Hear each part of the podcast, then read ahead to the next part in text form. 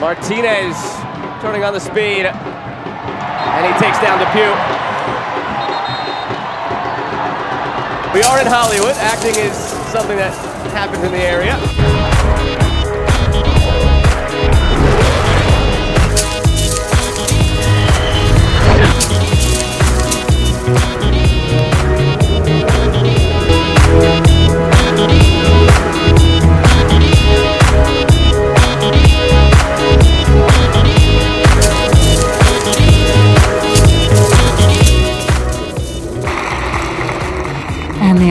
Goes to. No Academy Award, no Emmy, no Tony, no nothing.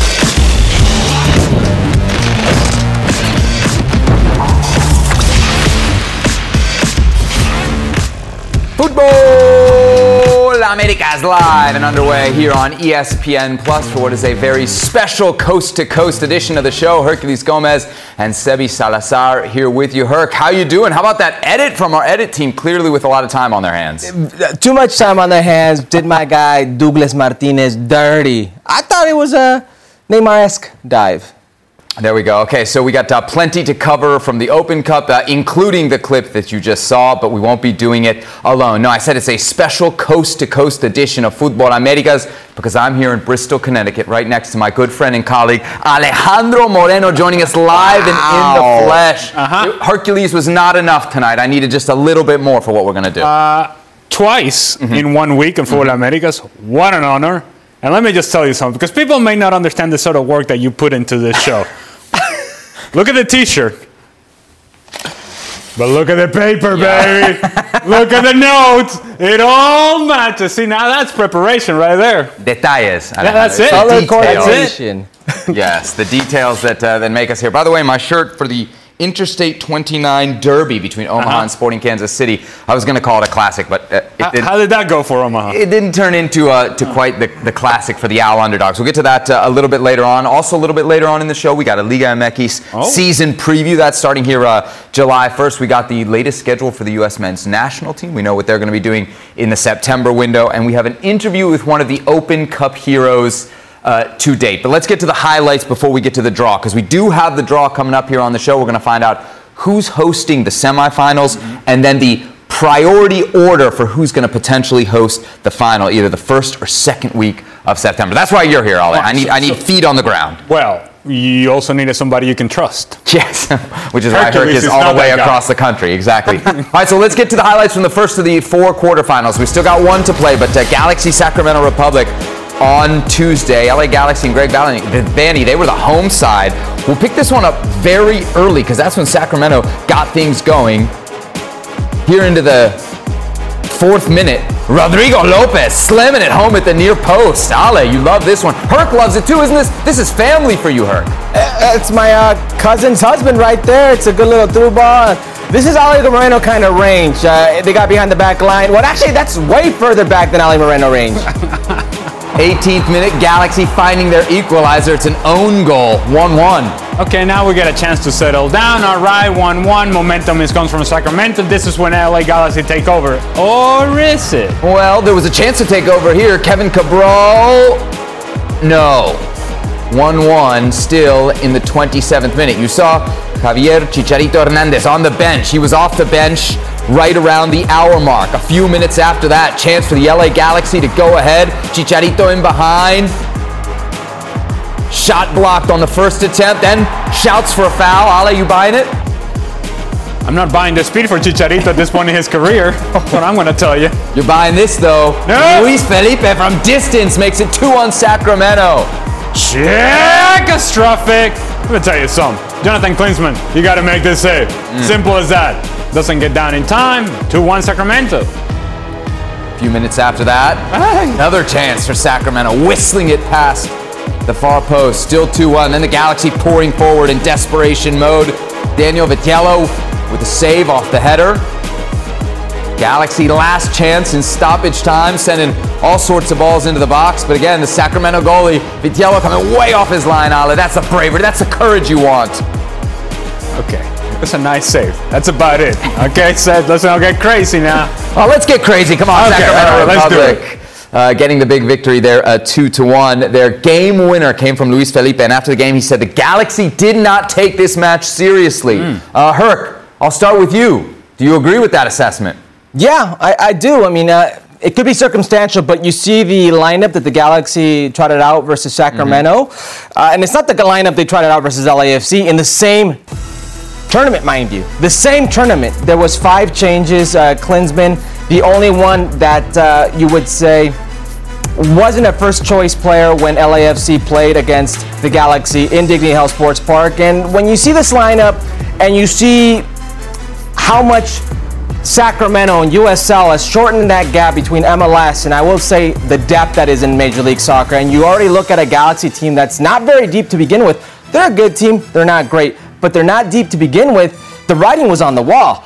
Uh, this is a game that they're going to play Sacramento uh, like it's their final, like it's their life on the line, versus a team that's not deep, not great. And when you see it, 50 50 balls, when you see they were outshot, when you see for majority of the stretches they were outplayed, never really in danger, even the goal was an own goal, they put it in themselves, it, it just felt like it was going to happen.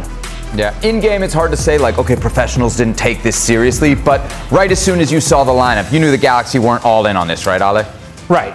And and here's the issue. I don't even have to be in the locker room with the Mm-hmm. LA Galaxy to know exactly what was said before that game by Greg Vanney. You tell your players, hey, we got to match the intensity right away. We cannot allow this team to believe that they can come in here and get a result. Give them no reason. Give them no hope. From the very beginning, you win the first tackle. You, win the, you win the first 50-50 ball. You go and create chances yourself. You have the possession. You take the game to Sacramento Republic and you establish the fact that you are the best team So why didn't they do it? Ah, because these are human beings, right? And you know full well that the intensity wasn't there from the LA Galaxy in the same manner that it was against LAFC. And that's not me saying that. That's not a matter of my opinion. That's Greg Vanney saying mm. that post game, that the intensity wasn't there. And so, as a manager, you put out there to the players and you say, we have to match the intensity. But in the end, it's 11 players that go out there. And you have to show it. And the worst thing that you can do when you're playing against a team from a lower division is give them hope, hmm. give them reason to believe. And five minutes in, they're scoring a goal. Now they believe. Now it becomes a headache, and what a headache it was. LA Galaxy gone. Yeah, it doesn't seem like they were unlucky either. Like you can't look at it and say, "Oh, the Galaxy deserved to win here." I think we kind of saw it in the highlights, but if you watch the match, Sacramento's starters are better than the Galaxy reserves, and, and that played out throughout the 90 minutes. Like they were pretty clearly um, the better team as, as you look at both of those. If we look historically, it's been a while. It's been actually since Herc and Ale were playing for the Galaxy that they seem to take this competition seriously. There was a stretch 2001 through 2006. They made four of six finals. Since then, one semifinal for the LA Galaxy in the U.S. Open Cup. They've almost uh, ignored the competition. So this is a this is a trophy that used to find its way into the LA Galaxy trophy case like almost every other year, or at least you were playing for it. Now it's a wasted opportunity, and you got to say this is a hugely wasted opportunity, isn't it? Yes, it is. And Greg Vanney said it himself. This can't happen. And he would suggest that they actually took it seriously. He would suggest that they were ready to play, or at least he thought so.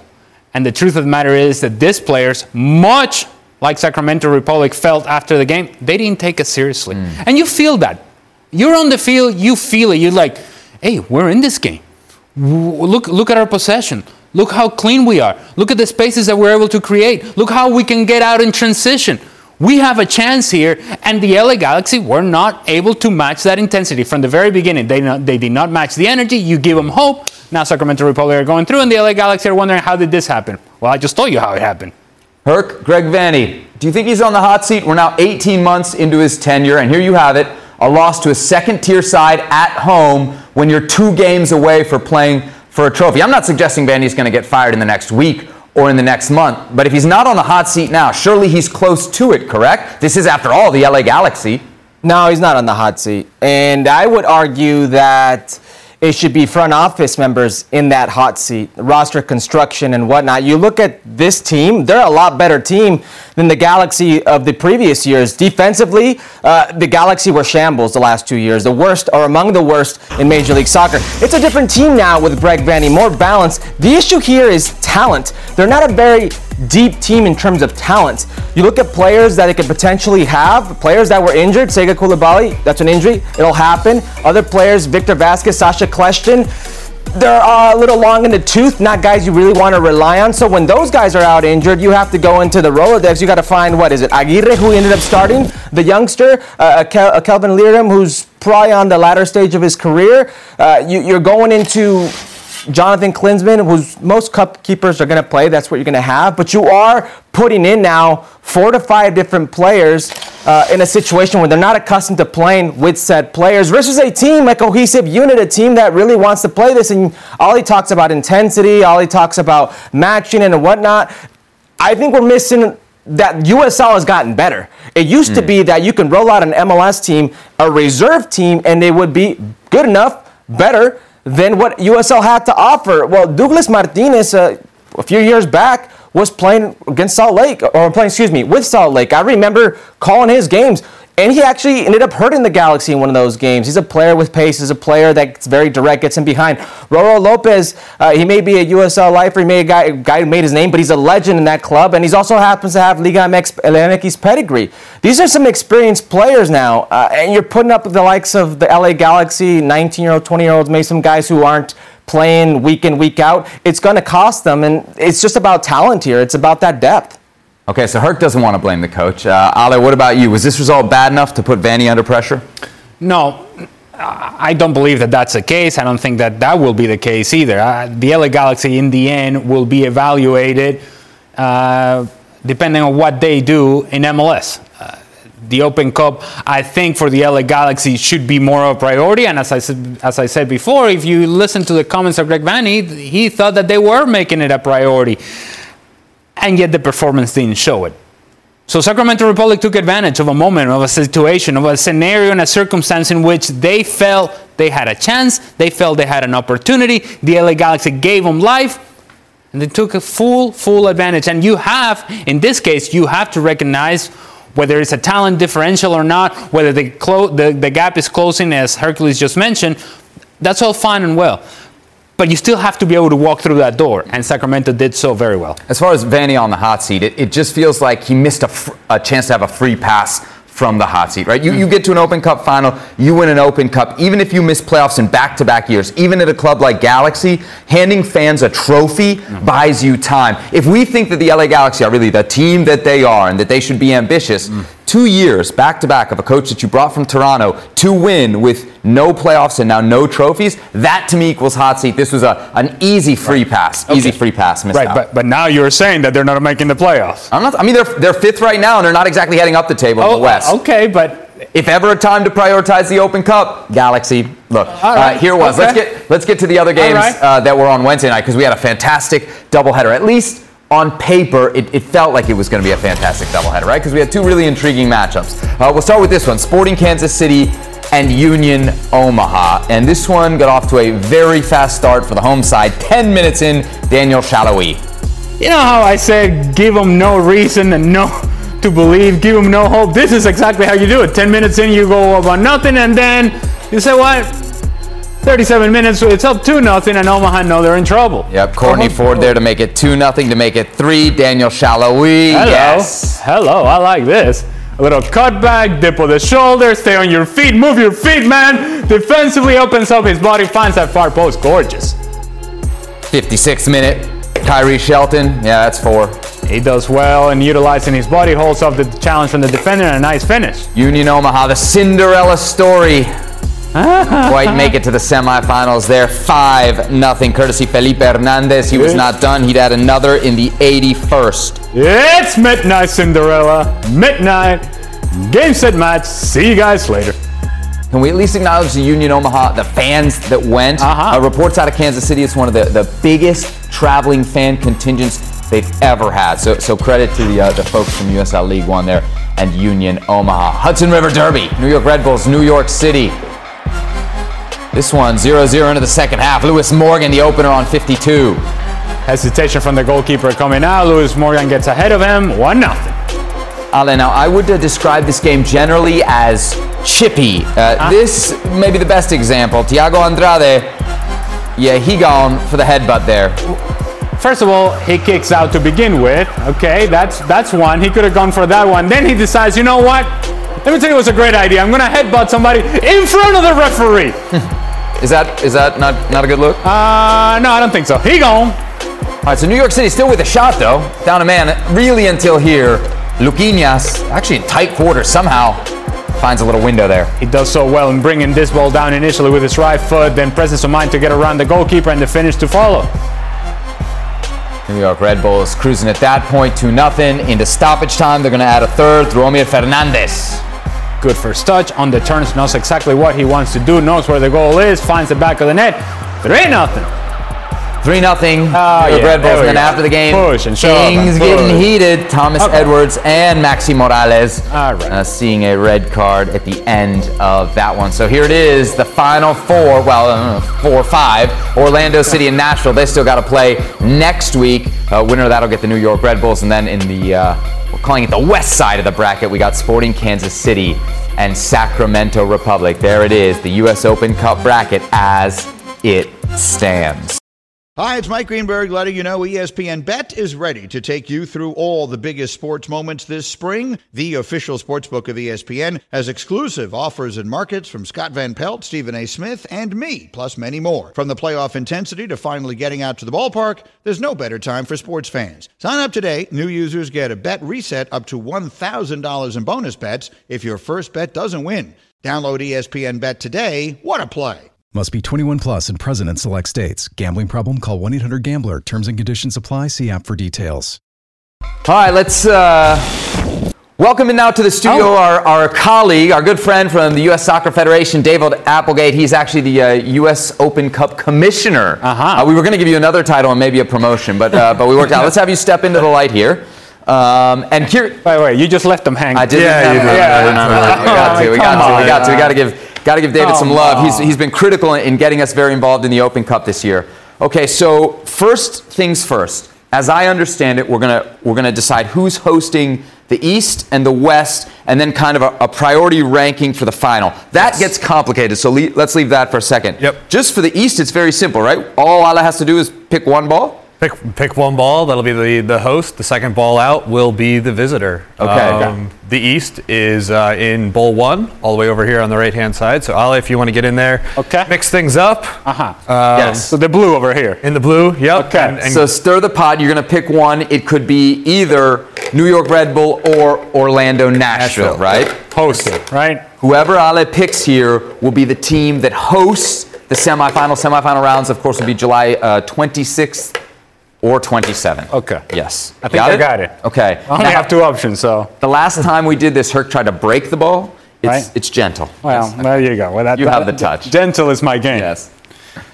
Hmm. Hosting the Eastern semifinal for the I show it now? 2022. Yeah, yeah. now is the time. 2022 Well, it's Open not New Cup. York.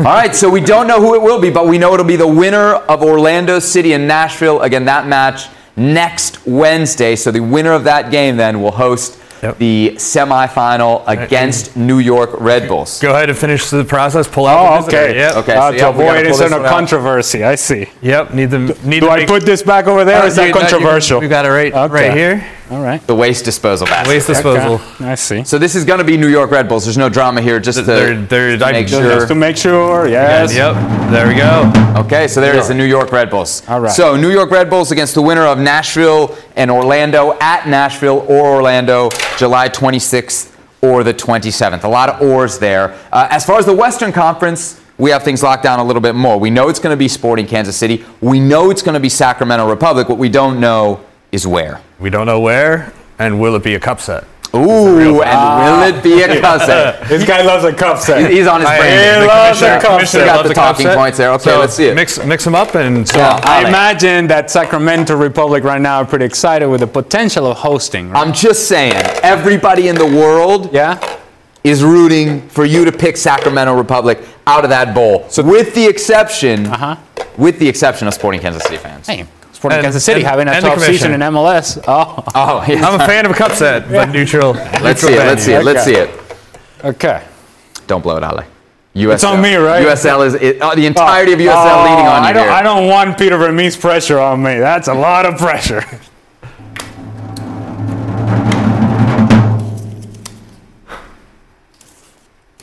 hmm. Get in! Peter yes! Vermes is going to hate me. yes!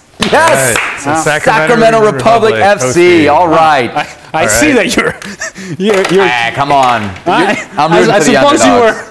Uh, you were supposed to be neutral, right? Yes, no, nothing neutral about Seb here. So, okay, so we've got uh, Sacramento against Sporting Kansas City. That game will be played at Sacramento on uh, July 26th or the Right. 27th. So there we have it. We know the the two. We know Sacramento will host Uh-huh. in the East either Orlando or Nashville.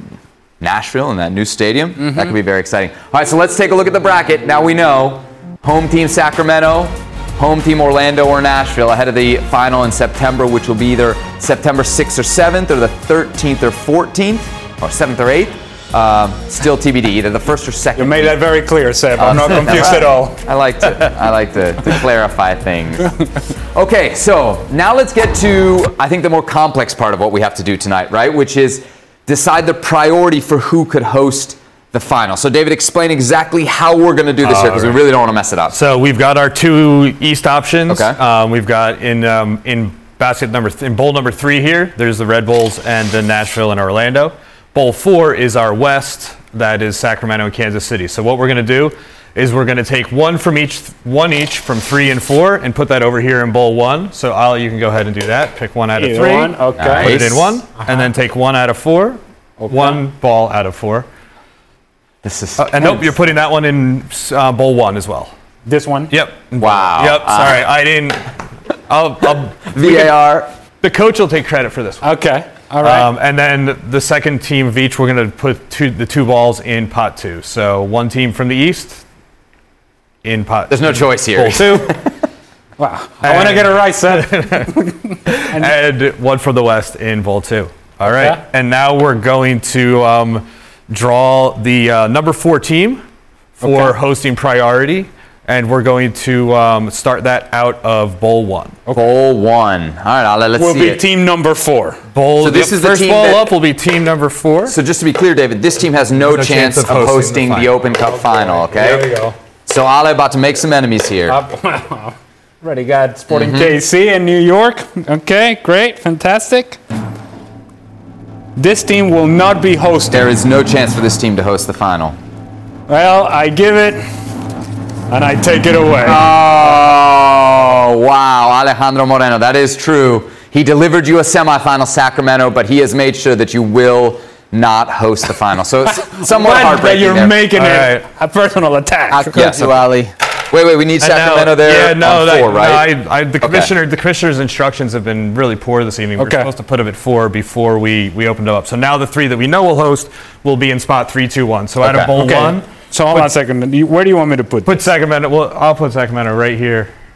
Okay. nice. Okay, so we know Right here Sacramento there is four. Okay. And now we'll do blind for the rest. So um, take it the one or second is it ball out two? of bowl. The second ball out of bowl one will go into spot three.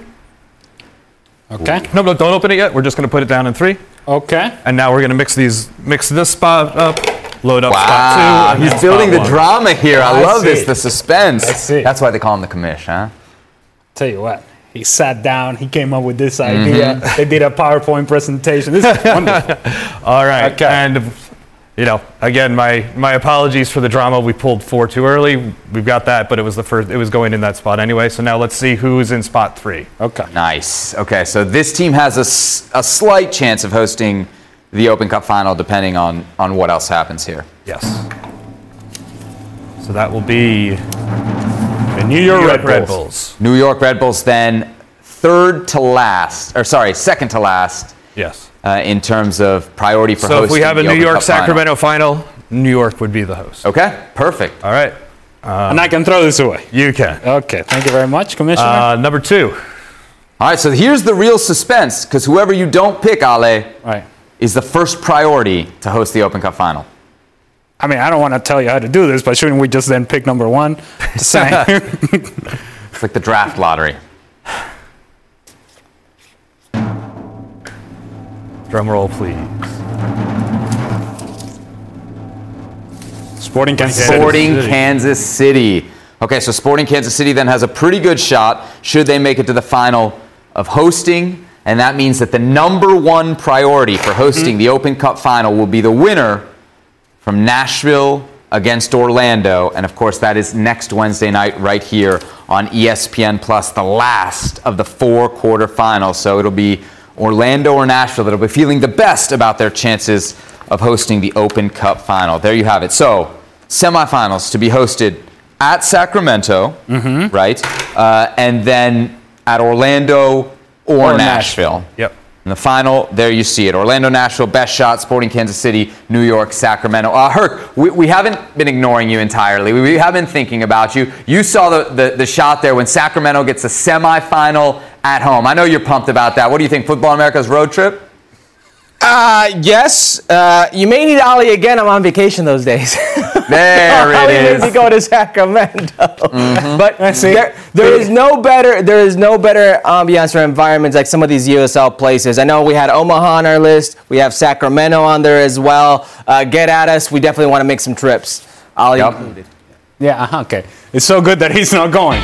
Okay. So good. I'll come. Don't worry about it. You need me, I'll be there. All right, uh, Ale, David, thanks so much for being with us. Uh, great stuff. Here it is the Open Cup final hosting priority. Uh, it'll be either Orlando City or Nashville at the number one spot, Sporting Kansas City second, the New York Red Bulls uh, third, and then no chance uh, for Sacramento to host the final. But Ale did get him a semifinal. Yeah. So, look, Sacramento I did my part. you at least can thank Ale Moreno uh, for that. And a reminder, there is still one quarterfinal left to be played. It'll be played next Wednesday, 7 p.m. Eastern Time on ESPN Plus Orlando City and Nashville for the last spot in this year's Open Cup semifinals. This podcast is proud to be supported by Jet's Pizza, the number one pick in Detroit style pizza. Why? It's simple. Jets is better. With the thickest, crispiest, cheesiest Detroit style pizza in the country, there's no competition. Right now, get $5 off any eight corner pizza with code 8SAVE. That's the number eight, S A V E. Go to jetspizza.com to learn more and find a location near you. Again, try Jet's signature eight corner pizza and get $5 off with code 8SAVE. That's the number eight, S A V E. Jet's Pizza. Better because it has to be. KC for Gurr. Over the top to Martinez. Flag stays down. Douglas Martinez centers it. Rodrigo Lopez. Felipe! It finds a way through and might Sacramento as well.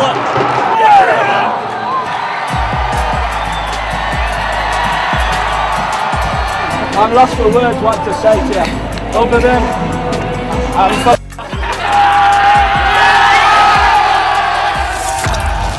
Joining us now, one of the heroes of Sacramento Republic's Open Cup run and a man who scored a goal against the LA Galaxy on Tuesday night, Rodrigo Lopez, joining us here on Futbol Americas. Uh, Roro, what's going on in the background there? You at a watch party or what? Yeah, yeah, it's pretty cool out here. Um, we have great, great people who work here, and you know they're very passionate about our club. So, um, you know, you guys are welcome anytime. Hey, man, you know, we, saw- we saw that matchup. We saw that semifinal matchup. I think we might have to take uh, Futbol Americas North from Los Angeles. All right, so let's get into the game last night, man. Walk me through it. How did you guys beat the Galaxy? Oh, I mean, we we prepared fairly well. You know, our coaching staff did a really good job of, of scouting out LA, and you know the way we planned out the game was basically what we saw on the pitch. And uh, you know, obviously Galaxy, you know, put in some reserves, but uh, at the end of the day, they still have players with the caliber to win win the game. And you know, we we came out uh, with the right foot, and and obviously going up a goal early was was big for us. Um, it gave us a little bit of confidence, and you know, a little bit of mindset that we could we could play with these guys and we could win the game. So, and I'm just very happy. Uh, and now we're on to the next round. Another big goal for you, my man. But let's talk about you just mentioned that they played the reserves. Luis Felipe says that the Galaxy underestimated Sacramento Republic. What were your thoughts? I don't think they did. Uh, you know, I, like I said, I, I feel like the players they they they came that came in that they put in maybe haven't had many minutes. But you have players like Efrain Alvarez, who's who's a Mexican na- national team player. Um, you know, guys that obviously could get the job done. You know, I don't think they uh, underestimated us. I, I, just feel like they put out a team who who who Coach Vanney thought thought could win the game. Um, but obviously, you know, it, it's a game of soccer. It's 11. It gets 11. Uh, you know, any anyone could win. And and like you said, Herc, I think you know the gap between USL and MLS is very close now. Uh, it's not like it was before. So, um, you know, we have players on, on our on our squad that, in my opinion, should be playing MLS or somewhere else. So, um, so I'm just very happy for the guys. The guys were super excited, and you know, now that we're hosting. Uh, the city's going to go nuts. It feels like every time 7 Eye Futbol Americas do any type of U.S. Open Cup stuff, you're scoring a goal. It comes up on our airwaves. So I need you to walk us through this goal. I mean, it's it's a good little uh, through ball, and then from there, walk us through exactly what happens when you see the ball coming. Everything. Just build the play up. Tell me what happened. Yeah, well, it's something that we worked on during the week. Um, you know, we we said that there were there was going to be a lot of gaps and spaces behind their defense, and uh, you know, anytime Douglas gets him behind, you know, with this speed, he's going to find someone, and and I just you know wanted to be there in the box because there was no one else. If, if, it's not him, someone else has to be there. So uh, I was fortunate to be there, and I just wanted to get contact on the ball and, and hit the target. Robert Half research indicates 9 out of 10 hiring managers are having difficulty hiring. If you have open roles, chances are you're feeling this too. That's why you need Robert Half. Our specialized recruiting professionals engage with our proprietary AI to connect businesses of all sizes with highly skilled talent in finance and accounting, technology, marketing and creative, legal, and administrative and customer support. At Robert Half, we know talent. Visit roberthalf.com today.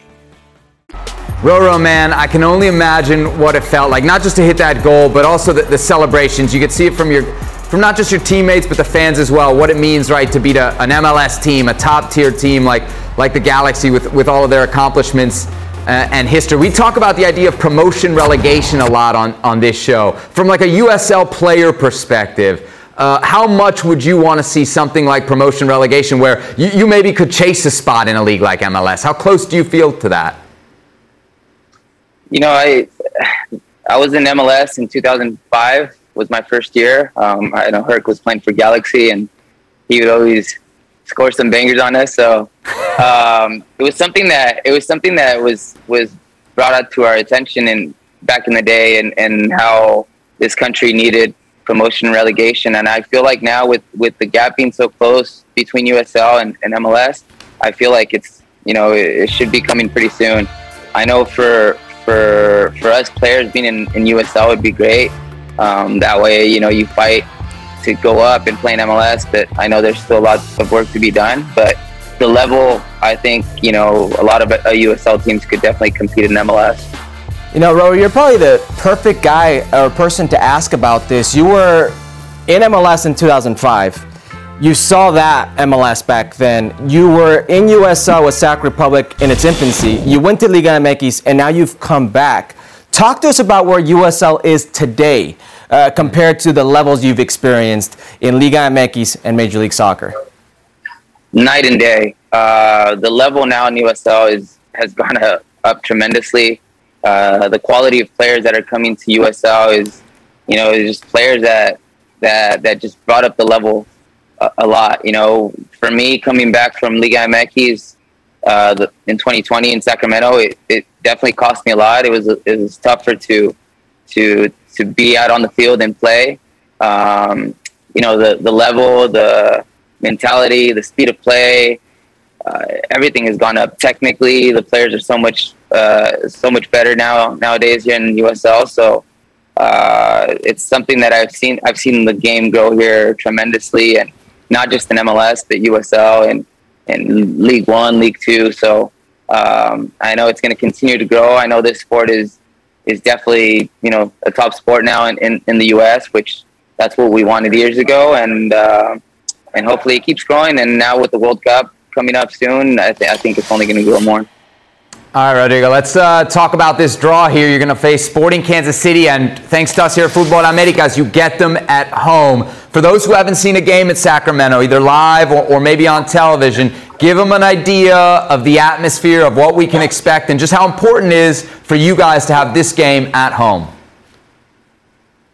Yeah, Sacramento. You know, since day one, we've we've had a a great atmosphere. Um, you know, it started with Bonney Field, and now uh, Heart Health Park. that you know, every weekend we see it. You know, our our guys feed off our fans and and our environment. And obviously, this year we're undefeated at home, so being able to host Kansas City, another team with a lot of tradition in MLS, uh, for us, it's going to be it's going to be amazing, an amazing feeling. I know the city is going to be uh, going wild for that game, and and you know I think it starts now. I was already reading some tweets, and people are so excited about this. So uh, thank you, Alejandro Moreno, for for helping us out there. You have the magic hand. We got to send him a jersey as well now. There we go. There we go. Great Oh, stuff. Speaking let- of, speaking Oh, of, they- wow. they- Look at Sebi, this. Go on, Herc. They, they sent you Go a jersey because it's it's a medium. so I I need a bigger one. I, I you know I've been lifting or All right, at least donuts. hey, if it's a Youth XL, man, Youth XL, it'll fit. We We'll, gotta we'll slide into it. All right, uh, Rodrigo, thanks again, and thanks for gathering all your friends there. Great to have uh, more viewers here on Futbol Americas. Good luck in the semifinals. We'll be keeping a close eye on y'all. Thank you, Herc. Thank you, guys. Appreciate it. All right, there he goes. Roro Lopez, one of the uh, heroes for Sacramento Republic as they are into the semifinals of the Open Cup out of USL Championship. What a great story. They're going to face Sporting Kansas City. They're going to do it at home. We don't know if it'll be the 26th or 27th of July, but we do know for sure that it'll be on ESPN Plus.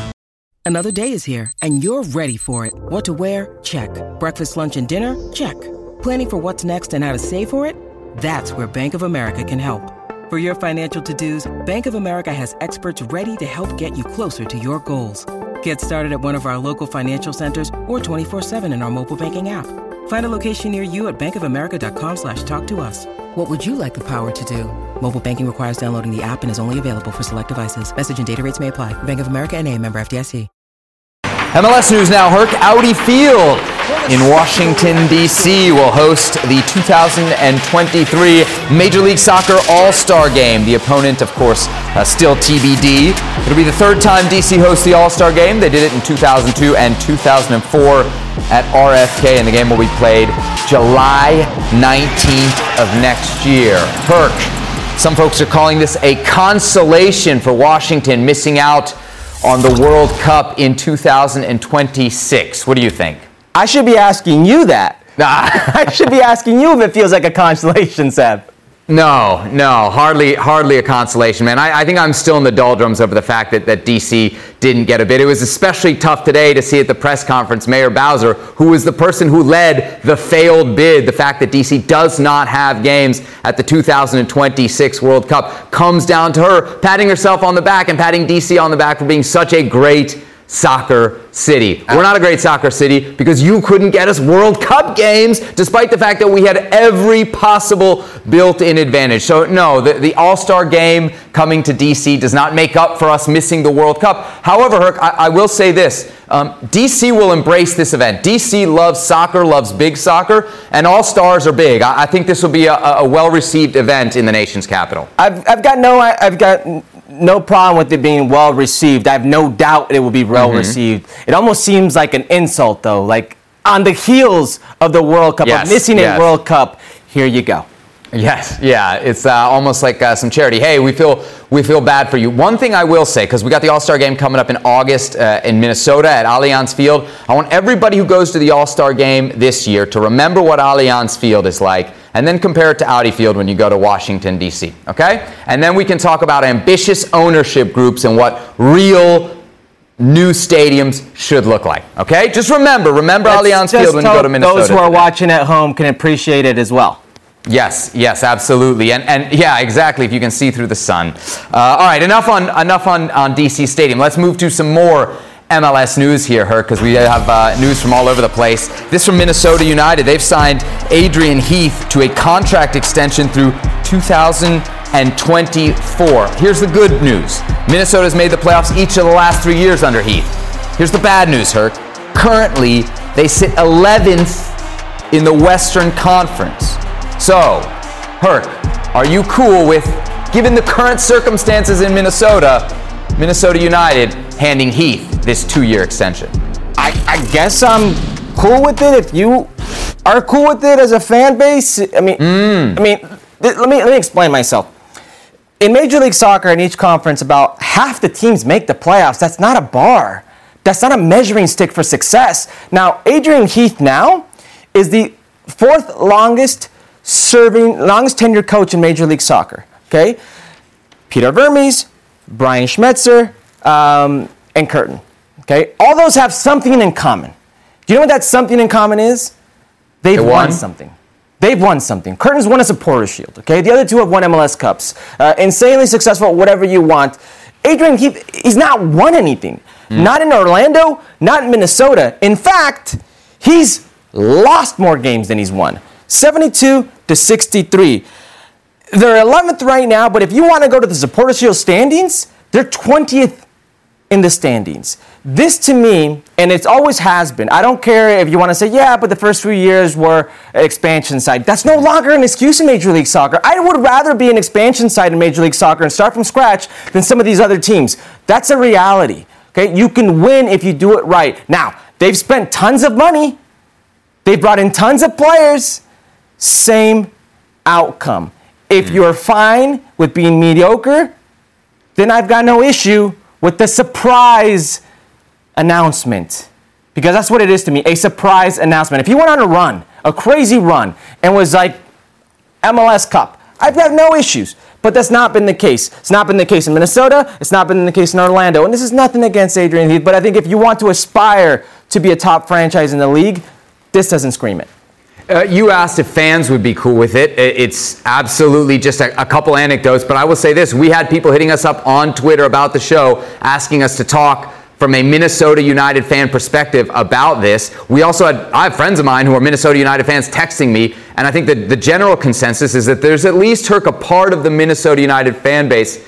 To your point, that isn't exactly convinced of what they've seen so far from Adrian Heath. There is the playoffs in the last three seasons. That's not a very high bar. There are some finals. There was the 2019 Open Cup final. There's the Western Conference final uh, in 2020. There's some success, but I don't know. I- I'm kind of with you here. This doesn't seem like you're chasing ambition. This seems like a very comfortable move for Minnesota United. There's some progress, but it's not overwhelming, and especially from a timing standpoint, Herc. When you're sitting 11th in the West, maybe give them some time to turn it around, right? Maybe They've give, not give won some the time to last get three games, and you here's your Right. announcement. Right. You're, you're, if you're if you don't want fans to jump down your throat, then you got to think about timing. Maybe this was the only timing uh, that they had to make this decision on Adrian Heath. All right, uh, let's take a look at MLS this weekend on television because we've got some big games coming up. It's going to be on ABC Saturday. Seattle against Sporting Kansas City on ESPN Deportes. That one as well in Spanish. Kickoff there starts at 3 p.m. Eastern Time. And then a little bit after that on Saturday, not on ABC, but on ESPN, we've got an Eastern Conference showdown in the nation's capital. East United against Nashville. That one a 5 p.m. Eastern Time start. Right, from MLS to the U.S. men's national team, they've got their schedule for the upcoming September window. September 23rd, U.S. going to face Japan out of Group E at the World Cup. That game will be on ESPN, to be determined where, somewhere in Europe. On September 27th, Herc, they're going to play in Spain against Saudi Arabia, who we know will be one of Mexico's opponents at the World Cup. So both those games will be the final live tune-ups before the action starts in Qatar. Herc, we've talked a lot about the uh, schedule for the U.S. Do you think they've faced enough good competition to be ready for the World Cup? Well, good competition. I mean, let's be honest. They can't do anything about the CONCACAF Na- Nations League competition. That's who they have to play. But if you look at the friendlies, you've got Morocco, you've mm-hmm. got Uruguay. Morocco, before the U.S. men's national team beat up on them, had only lost once since June 2019. It was a decent, I would say, Morocco team that looked very bad against the U.S. men's national team. Uruguay is going to cause tons of problems for anybody in the World Cup. I've got no doubts about that. When you talk about Japan and Saudi Arabia, I mean, Japan is a team that had Australia in their group, beat up on them twice. Australia just beat uh, Peru in, in the World Cup playoffs. They're there in the World Cup, so you know they, they've got some decent players, they've got a decent team. Uh, and they also came in second to guess who? Saudi Arabia in their World Cup qualification. Saudi Arabia, who only lost once in that World, World Cup qualification process. Part of this, as well, is they need to want to play against you. And right now, with the UEFA Nations League, there That's is it. no European uh, teams of, of worth where you can say they're going to come or you're going to go. It's not going to happen. So you're left with scrap, so to speak. So I've got no issue given the circumstances. Yeah, you look at that schedule. I mean, you, you can't pick who you play in CONCACAF Nations League or World Cup qualifying. So throw those games out, and then just look at the at the friendlies, as you mentioned. Morocco, Uruguay, uh, and then we have Saudi Arabia and Japan. So you got four World Cup teams. You've got a pretty good spread in terms of confederations. You've got two teams from the Asian Confederation. Uh, you've got somebody from Africa. You've got somebody from CONMEBOL. Greg Berhalter called it a great diversity of styles, right? The only confederation that you don't have represented, as you mentioned, is UEFA, and there's there's no options there, yeah. right? Because they're playing Nations League in September. I think from a federation standpoint, you also want rivals who you think might compare to the rivals you're going to get. You're, you're going to get Iran, and, and of the rivals the U.S. has, that's probably the biggest question mark. So I really like that in the international window, right before the World Cup, you're going to get Saudi Arabia, who we don't really know this, but in theory, uh, may present some similar problems that Iran presents. So I think from, from those standpoints, in terms of your matchups coming up and just the general diversity of the opponent, they pretty much nailed it, Herc, given the fact that you couldn't really have any European opponents. I mean, no European opponents. Where are you going to go? South America? South America is looking for top notch. They got, they want to play. They got they have to want to play you as well. You have to remember that. Uh, that that's a big issue here as well. You've already slim pickings, so I've got no issue with this. Like you said, they're all World Cup opponents. Herc, speaking of big issues, uh, you always always seem to have a big issue on this show with FIFA rankings. And I'm not saying you're wrong. I'm not saying you're wrong. But let's get to the latest FIFA rankings because we do have some movement in terms of the teams that we keep an eye on. Mexico down three, 212, and perhaps most critically, out of the top 10. Meanwhile, the U.S. moves to 14th. We do have a new number one as well. Brazil is the new number one, uh, taking over for Belgium. So that's the FIFA rankings. There you can see some movement uh, for CONCACAF teams as well. If you want to laugh at the FIFA rankings, that's one thing, Herc, but I think you'll get a, a good chuckle out of this. The ICC has offered us up some odds, uh, but the odds are based off artificial intelligence. Now, we've heard artificial intelligence may be involved at the World Cup when it comes to offside and VAR, but uh, how about this for odds and percentages to win the World Cup? Specifically, the percentages for Mexico and the United States. They're giving Mexico 1.37%, which doesn't sound like a lot until you look at the percentage of chances they're giving the U.S. 0.46, almost three times more for Mexico. Herc, so uh, who do you have more faith in to go further at the World Cup? Mexico or the United States? Are you agreeing with artificial intelligence here? Wait, are you asking me who's going more further, or are you asking me which metric system I have more faith in? Because those uh, are the original the original question was supposed to be, what do you have more faith in? Right. FIFA rankings or artificial but intelligence? But you're moving the goalposts. But I've changed it because it's more interesting to me, Mexico or the U.S. I don't think you have faith in either of them. I, I, I think these are both stupid. FIFA rankings and the artificial intelligence in, in this graphic. What I will say is, if you look at Mexico, 1.37 chance to make it further. If the U.S. get out of their group, that's got to change because we could both agree that facing Denmark or facing France is a lot stiffer competition than a Senegal, Ecuador, or uh, or Qatar, or yes, if you will. Qatar, yeah, exactly. So yeah, I mean, if, yeah, yeah. So so given that, if both teams make it out, I think the U.S. goes further, even though I think they both end up probably going home at the same time. Well, the percentage there is, is to win the World Cup. So I think the assumption from the odds makers then would be that, that they're both getting out of the group, right? And, and then by that logic, yeah, I don't see how anybody can look at the group that Mexico is going to go up against where you're either going to get France or probably Denmark. And people might say, you know, France, obvious, obvious, huge, overwhelming favorite over Mexico. I think Denmark would be a pretty significant favorite over Mexico as well. We just have to look at what that Danish team did at the European Championships without Christian Eriksen. They played they didn't, wasn't a magical run. They played very, very well, and they can hurt you. They are a very, very they good attacking team. They just hurt France in the Nations League. This is a very good team. So, yeah, listen, I, who's going to go further? Uh, I think the U.S. can go further just because of that Denmark-France situation. I think Mexico getting out of the group, it's very complicated, and I think it's an easier path for the U.S. It's just a reality. Yep, U.S. gets out. It's either Qatar, Ecuador, Senegal, um, or Netherlands. Any one of those, I think you would rather face than France, which is the team that Mexico is uh, most likely to face should they get out of the group phase and into the round of 16. Herc, let's get in the Wayback Machine for this edition of Drippin' or Trippin'. This is this is a shoes edition of Drippin' or Trippin'. Okay, let's start with uh, something that's new first. Nike Air Zoom Mercurials are dropping the latest, which are made of get this, Herc, 20% recycled material. They're great and they're green. They're uh, nice. They're light. Uh, you know what I like? Oh man, it's bringing me back. It's bringing me back. Do you know what they look like? Do you know what the Nike up tempos are? You've seen these sneakers. Yes. They have air on the side. Like those are so dope to me. Like honestly, like it, they could already right now just put in the dripping because you know I'm gonna say dripping as soon as it got the air on it. Up tempo brought me back to my youth, high school. Like this is just a collaboration of that. Chef's kiss.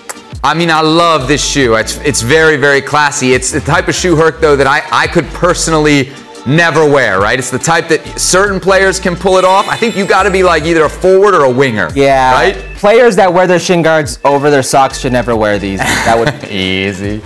Easy. All right, so you're giving it a drip into the Nike Air Zoom Mercurial, which uh, the new one has just hit shelves. Uh, okay, what about this? Here's the retro bit of, uh, of shoe wear. Let's go Adidas. The Adidas 2002 Predator Mania relaunch. They're giving a redo of the iconic Adidas shoe. There you can see it uh, made famous, or at least more famous, by Zinedine Zidane. What do you think, Herc? Okay. I like him because it's classic. It's a 20 year anniversary. It's also his 50th birthday today, so big shout out to our man Zizou. Uh, because it's so classic, I'll give it a drippin'. That was reluctant. That was reluctant It- there. it is, it is, because I don't necessarily think it's a good shoe. Really? Yeah, didn't I think it's Predator? iconic. I think it's iconic. I didn't think it was a like it wasn't for me, dog. Oh, really? You didn't like the, the the ridges they used to put on the front that would I make didn't the like ball the knuckle? tongue. I didn't like the No? tongue. Ah, I wasn't a okay, well, fan there of the is. tongue. He didn't like the tongue. We love the tongue here, uh, and if Adidas wants to send us any uh, 2002 Predator Mania relaunch here at Futbol Americas, we will definitely put those uh, to good use on a pickup soccer field somewhere around Washington, D.C. All right, enough shoe talk for now. Let's turn our attention next, Turk, to Liga MX and the season that's about to start.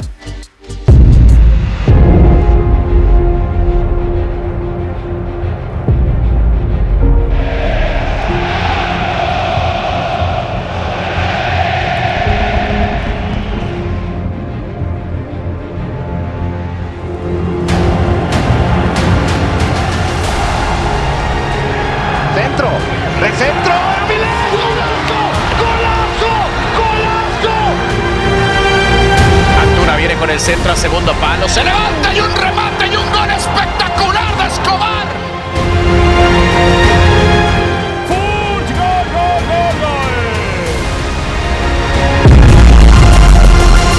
Atlas es el bicampeón.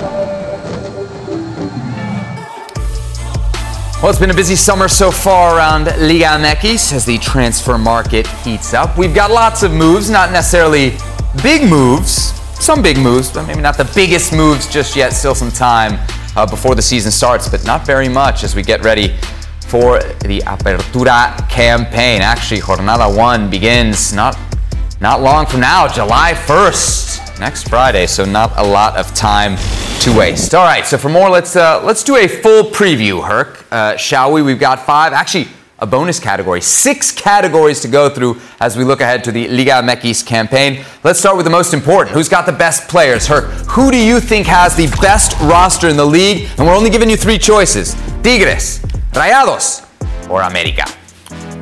It's Rayados, and it doesn't even pain me to say it. It doesn't pain me to say it because I've been saying it for years, but it's the same outcome. You can only accumulate talent. What can you do with it? Now, this is the problem. I'm going to read you names, and they're all national team players. They're all legit players. This team is the most stacked team in Liga MX, and it's not even funny, which makes you wonder why they can never win anything, why they're so bad collectively. Andrada, okay, Montes, Moreno, Eric Aguirre, Jesus Gallardo, Stefan Medina, Cane Viter, Celso Ortiz, Luis Romo, Pizarro, Duvan, eh, Ponchito Gonzalez, Maxi Meza, Joel Campbell, Funes Mori, Rodrigo Aguirre, and they're about to confirm Berterame, who's one of the best forwards in Liga MX. Like this team is stacked from top to bottom, but they are perennial losers. Mm, mm, look at that. Tigres television. He picks Rayados, but he calls them perennial losers just to get it in there at the end. Uh, okay, so Herc went Rayados. I'm wrong. No, I'm not going to tell you wrong. Actually, I'm going to tell you wrong. It's America. And you know I'm not just looking at this through my Americanista glasses, okay? No, no, no, no, no, no, no. Big moves, big moves of late. Let's just focus on the spine here, right? Because you're seeing Memo Ochoa. You got Memo Ochoa. We know Nestor Araujo is a done deal. Okay, Bruno Valdez right there, solid, solid. We're not gonna get scored on very much. Richard Sanchez in front of them, Diego Valdez in front of him, and now Cabecita Rodriguez. I'm not even talking about the Mexican internationals, right? I'm not even mentioning Jorge Sanchez. I'm not even mentioning Henry Martin, who's a Mexican international, but will probably get nowhere near the starting lineup in this team. And I'm definitely not mentioning Jurgen Damm, who's a who's a, a wild card at best. But nevertheless, America, if you look at that, maybe not a roster, but that 11, I love it. Herc, real quick on your Tigres. Why are you not giving Tigres any love here? Just because they just because they didn't make any moves? They still have a very good roster, correct? Well, no, because Rayados has the most stacked roster in general, and, and, and, Tigres does worry me a little bit because they're getting long in the tooth as far as age. But it's the defensive line that worries me the most, not not midfield on. I think that's where they're gonna rob in Liga MX. Going to America, I cannot believe you picked America. That's the most homer pick even for you. Uh, Bruno Valdez is gone, Juarez. Okay, you're, you're, you're, talking about a team who brought in Jurgen Damm, a team who brought in Nestor Araujo, who you don't even think is a starter for the Mexican national team. You've already said it's Cesar Montes and, and, and Johan Vasquez. He didn't certainly cover himself in glory in Celta towards the end, uh, nor with the Mexican national team.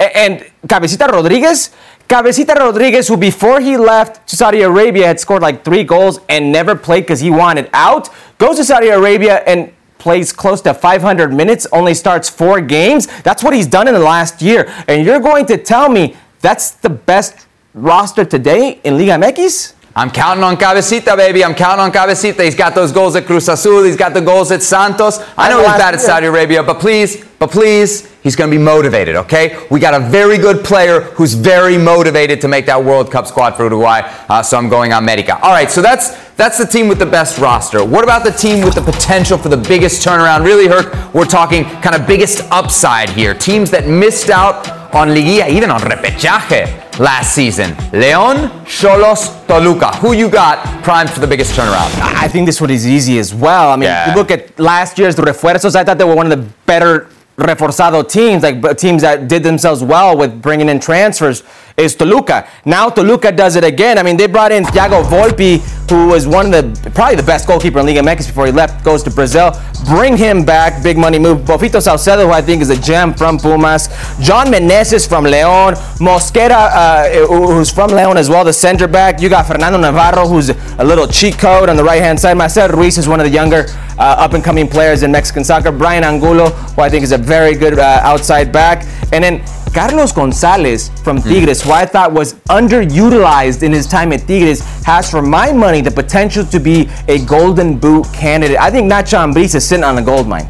Wow. Hey, let me ask you this because they've been linked to some, some pretty big names Cavani, Luuk de Jong. Do, do they need that? Do they need that type of move? No, no. I, I think there are other teams who need that type of. America okay. needs that type of move. I don't think Toluca does.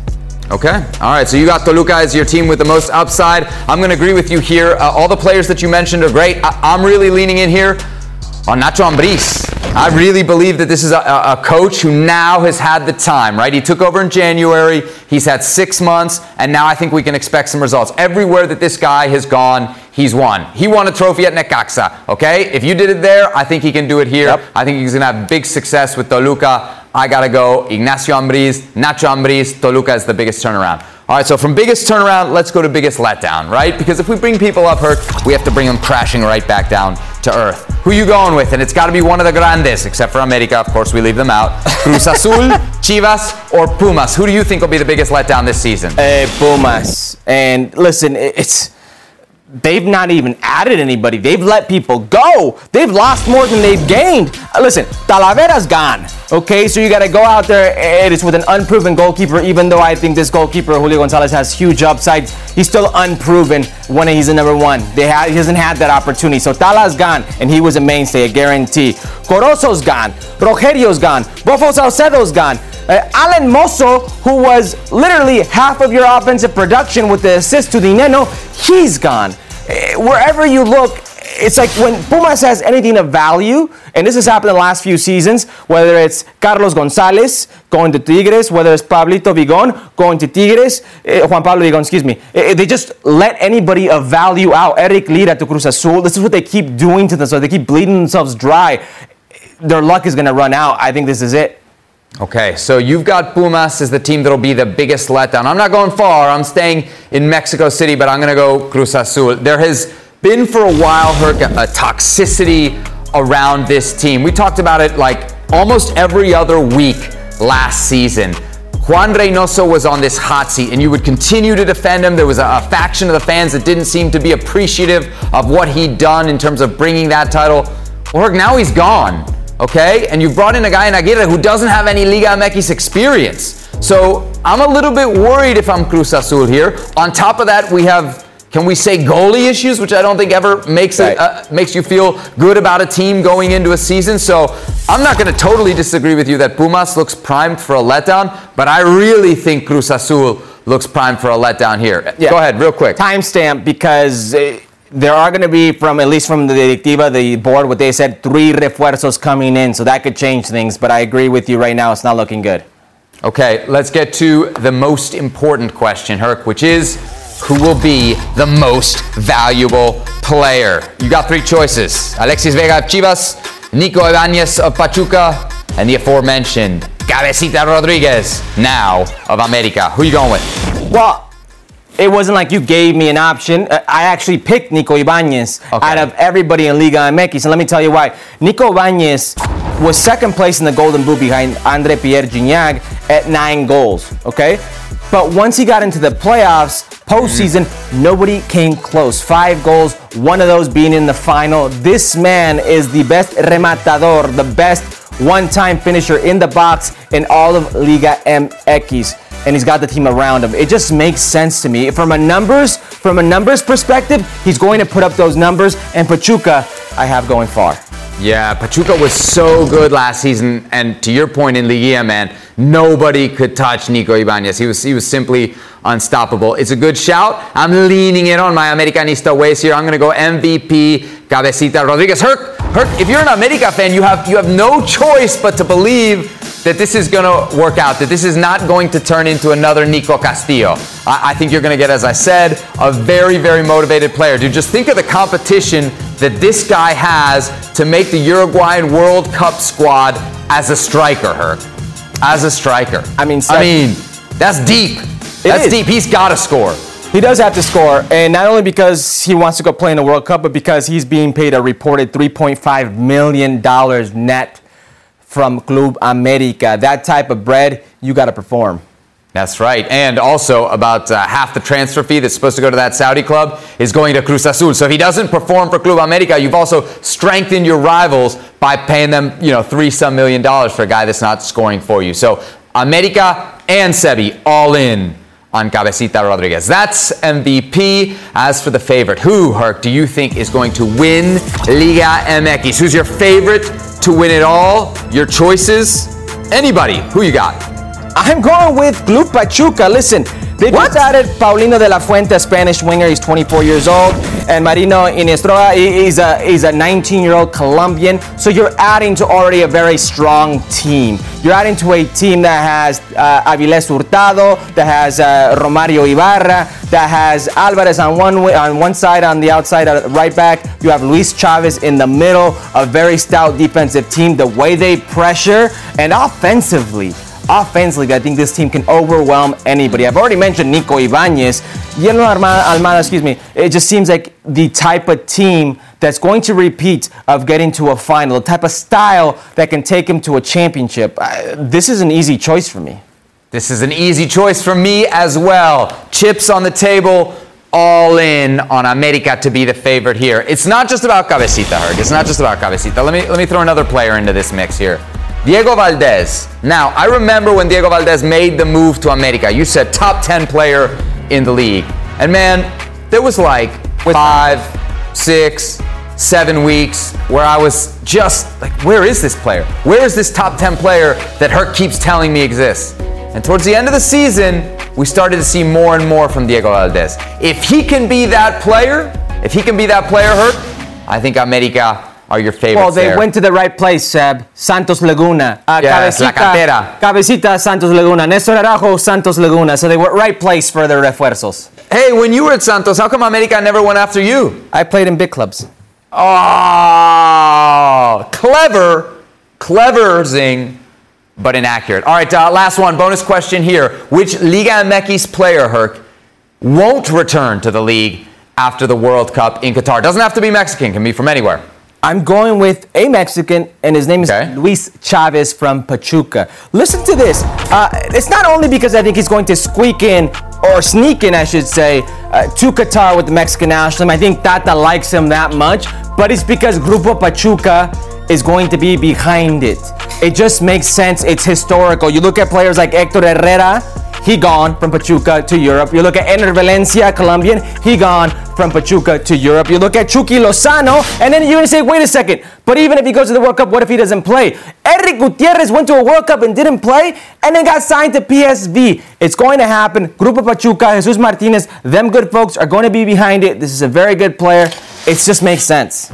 So I love that you point out Luis Chavez. I think it's still a little bit of a long shot that he's going to make the roster. If he does and he plays well, that, that'd be great. The two obvious choices here are Cesar Montes and Alexis Vega from a Mexican player perspective, right? Because they're the ones we think right now are most likely to play under Tata Martino. Alexis Vega, I think, would be the popular pick, Herc. But I'm going to go Cesar Montes because I think he's going to get a lot more minutes. You just, as a center back, you tend to get that at the World Cup. He's tall. I think that's attractive to the international scout. He's not that young. Maybe that would be my one worry. But at 25, for a center back, you're still relatively young. So I think Cesar Montes is a very good bet to not be coming back to Liga MX after the Qatari World Cup. You agree? Yeah, he has a good World Cup. He could be gone. He's tall, he's athletic, he's good on the ball, he's got good pace, and I think uh, realistically, he's been Mexico's best defender. Okay, so you picked your favorite. I picked my favorite. What about the computer, sir? What does the SPI say uh, are the odds? All right, bonus goal. Let's flash back 12 years ago, June 23rd, 2010, Herc. The U.S. against Algeria. Last game of the group phase at the World Cup. Herc, you were a starter in this game. Yeah, I, this is crazy. I, I remember this like it was yesterday. This is the oh crap moment. I'm playing in the World Cup. Uh, Landon Donovan. I mean, I remember Timmy Howard getting the ball, shooting it out to Landon. Landon springing their counter. Must have carried it for like 30 yards in the final third. Jozy Altidore, like, should I overlap? Should I not? Stayed out wide. Gave it to him. Altidore to Clint Dempsey. Like across the face of the six. Clint crashes in with the goalkeeper. The rebound to LD. And the rest was history. An iconic goal and an iconic goal call. Here's Ian Darke. Landon Donovan, there are things on here for the USA. Can they do it here? Cross, and Dempsey is denied again, and Donovan has scored! Oh, can you believe this? Go, go, USA! Certainly through! Oh, it's incredible! You could not write a script like this! Go, go, USA. Her time for an impromptu Tales from the Pitch. What do you remember about the moment after that goal hit the back of the net? Nothing. It's all a blur. It's like everybody just running towards land into the corner flag, and then you jump on this massive dog hmm. pile. And it just felt like everything had stopped. When you forgot you were playing a game, everything had stopped. And then really, it was more what followed hmm. after the game because we had no idea when you, you're at this World Cup. This is why I, I've told you, Seb. I, I've enjoyed the World Cup more as a pundit on this side than I did as a player. The experience, because you don't get to experience. We're in a lodge, we're in a hotel, you're in this little mini bubble. You don't get to experience or see or, or know what's happening outside of you. But when we got back to the lodge, the whole lodge, every South African that worked there, that, that was there for us the whole time, in celebration, our friends and family were there. And then we started seeing images, montages of the reactions back home. That's when you're like, oh my God, like this is what Yeah. we did. Finding out you're the first team in U.S. soccer history to win a girl, a girl, excuse me, World Cup group. That in itself was something amazing. But just, I guess, the immediate reaction from fans was just something that still to this day kind of gives you goosebumps. Yeah, like at every big tournament from then until now, you see those montages, people celebrating in bars, at watch parties. I think that goal was the first one that gave it to us, right? It gave us that, that viral moment of everybody in the United States celebrating, and it really was, Herc, an all or nothing moment. Um, people, like, you're right, the U.S. won the group, but if not for that goal, it's not about being first or second. The, the, you know, the reality is that the U.S. isn't going through. So it, it's, a, it's a goal worth its weight truly in gold. It was a, a magical moment, and nobody better than our Ian Darke to call it back when the uh, World Cup, of course, was on ESPN. As a wise man once said, if you're not first, you're last. There it is. There it is. Uh, Ricky Bobby getting quoted here on Futbol Americas. All right, we got a big show planned for you on Monday. We're working on a lot of different angles. One thing I can promise you for sure, we are going to be speaking with a manager of the U.S. women's national team. Vlatko Andonovski scheduled to join us on Monday as his team gets set for the CONCACAF W Championship You know uh, coming means, up Sam? on July 4th. You're I know, Herc is very closely watching his calendar for July 17th uh, as we are trying to book a very important guest by then. No more secrets, Herc. We'll leave it for the next show. I'll see you on Monday here on Futbol Americas.